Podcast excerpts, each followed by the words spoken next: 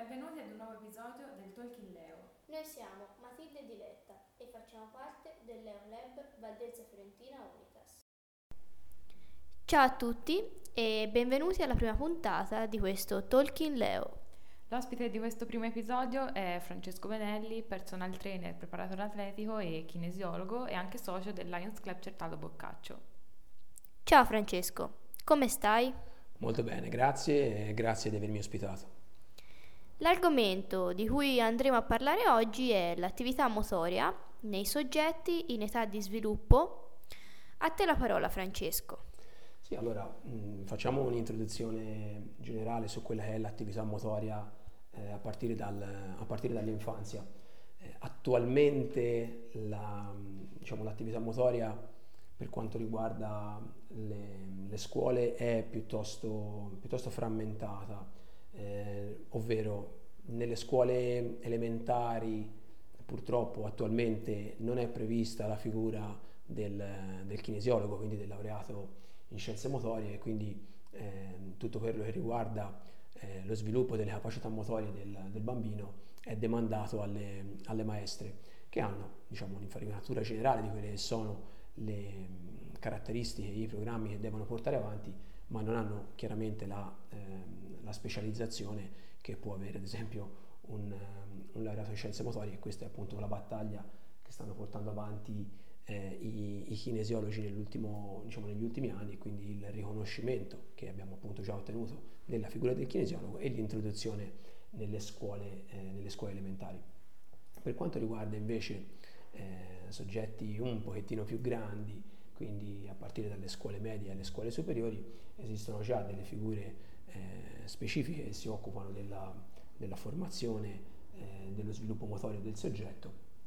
con purtroppo le problematiche eh, per quanto riguarda le, le, strutture e le attrezzature, quindi diciamo, spazi sempre eh, piuttosto affollati, quindi palestre che ospitano contemporaneamente 4-5 classi con eh, purtroppo la carenza di attrezzature specifiche, questo rende difficoltoso ai, ai miei colleghi eh, diciamo, l'insegnamento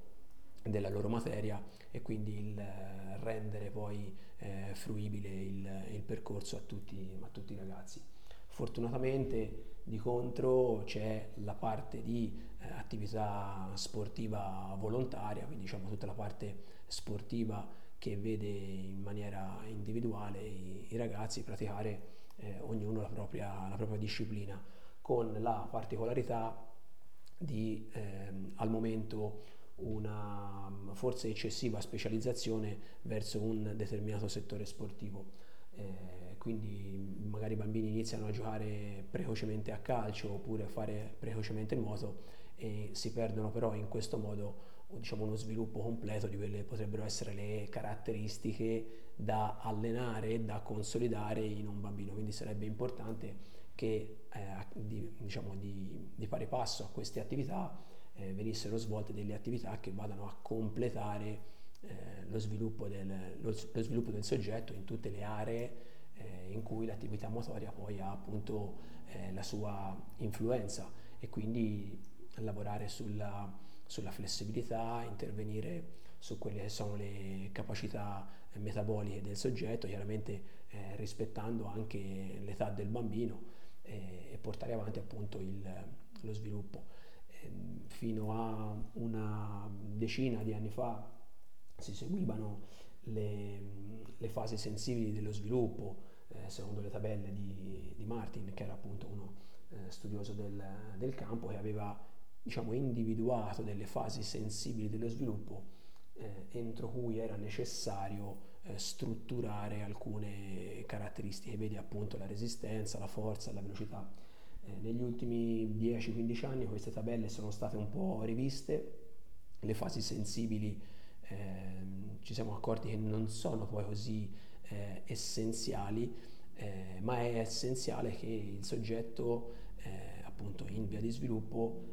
venga allenato su tutte queste caratteristiche proprio di modo da eh, avere uno sviluppo più armonico e portare avanti il proprio, il proprio sviluppo appunto. Ma quindi nello specifico, quali sono i benefici dell'attività sportiva nel settore giovanile? I benefici sono chiaramente molteplici, si può diciamo, passare eh, da quelli di, di, socializzazione che avvengono ad esempio eh, negli, sport, negli, sport, di squadra o nel confronto con, eh, con il, fra virgolette, molte virgolette, il rivale per quanto riguarda gli sport eh, individuali, quindi un, eh, un imparare a stare, eh, a stare, in gruppo, a gestire, a gestire, le emozioni, ad accettare le sconfitte, a, ad apprezzare anche il sacrificio che viene fatto poi per portare avanti una disciplina anche magari a discapito di una bella fetta del proprio, del proprio tempo libero, a gestire meglio gli impegni. Poi chiaramente nello specifico ci sono dei benefici ovviamente a livello fisiologico che sono quelli di cui mi occupo, cui mi occupo io e quindi ad esempio ehm, avere una buona flessibilità, quindi essere in grado di avere una ampia escursione, ampia escursione articolare che ci può in un futuro diciamo, mh, preservare da quelli che potrebbero essere dei sovraccarichi articolari, eh, uno sviluppo armonico della tonia muscolare e delle, appunto, delle masse muscolari, sviluppare la, la densità ossea, quindi avere una struttura scheletrica molto più forte, eh, avere un eh, miglioramento delle capacità metaboliche e purtroppo dobbiamo notare che eh, in Italia la popolazione giovanile è una delle più colpite dal, da obesità e sovrappeso e quindi appunto il fare sport ci preserva da queste problematiche e quindi nel mantenimento di un corretto peso corporeo. Quindi tutti questi ambiti possono essere eh, coperti da una corretta gestione dell'attività motoria. E invece per i soggetti più adulti quali sono i benefici? No, diciamo che i benefici ricalcano eh, quelli che abbiamo elencato per, eh, per i giovani, eh, chiaramente preparandoci a, a, quelle che sono le, le problematiche della diciamo, cosiddetta terza e poi successivamente quarta età, quindi in un, in un adulto è fondamentale avere delle, delle, buone masse magre perché ci eh, diciamo, consentono di eh, sovraccaricare meno la,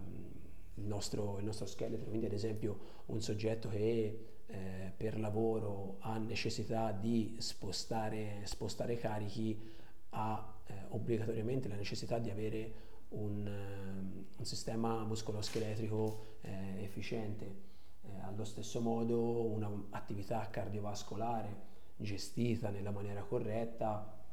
può andare a, a, fare prevenzione su tutte quelle che sono le problematiche eh, cardiovascolari, quindi eh, tutte quelle che sono le dislipidemie o altre problematiche metaboliche, quali ad esempio anche il, il diabete, quindi appunto associarsi anche in questo caso al, al controllo del peso, a una migliore sensibilità eh, all'insulina, eh, avere un, come abbiamo detto precedentemente, una struttura eh, più solida da un punto di vista scheletrico, mi viene da pensare ad esempio alle donne, alle donne che vanno in menopausa, che vanno incontro ad osteoporosi, l'osteoporosi può essere eh, ritardata e controllata da un'attività motoria eh, specifica che preveda lo spostamento di carichi anche piuttosto elevati, quindi un allenamento ben congegnato in relazione alle capacità del soggetto. Diciamo che attualmente l'attività motoria viene molto presa in considerazione dagli specialisti della salute perché ha effetti benefici a 360 gradi sul soggetto e può anche eh, coadiuvare e talvolta sostituire le terapie farmacologiche. Grazie per aver ascoltato il nostro episodio. Se volete sapere di più su di noi o su cosa facciamo potete trovarci su Facebook ed Instagram con il nome Leoneb Valdenza Fiorentina. Alla prossima! Ciao!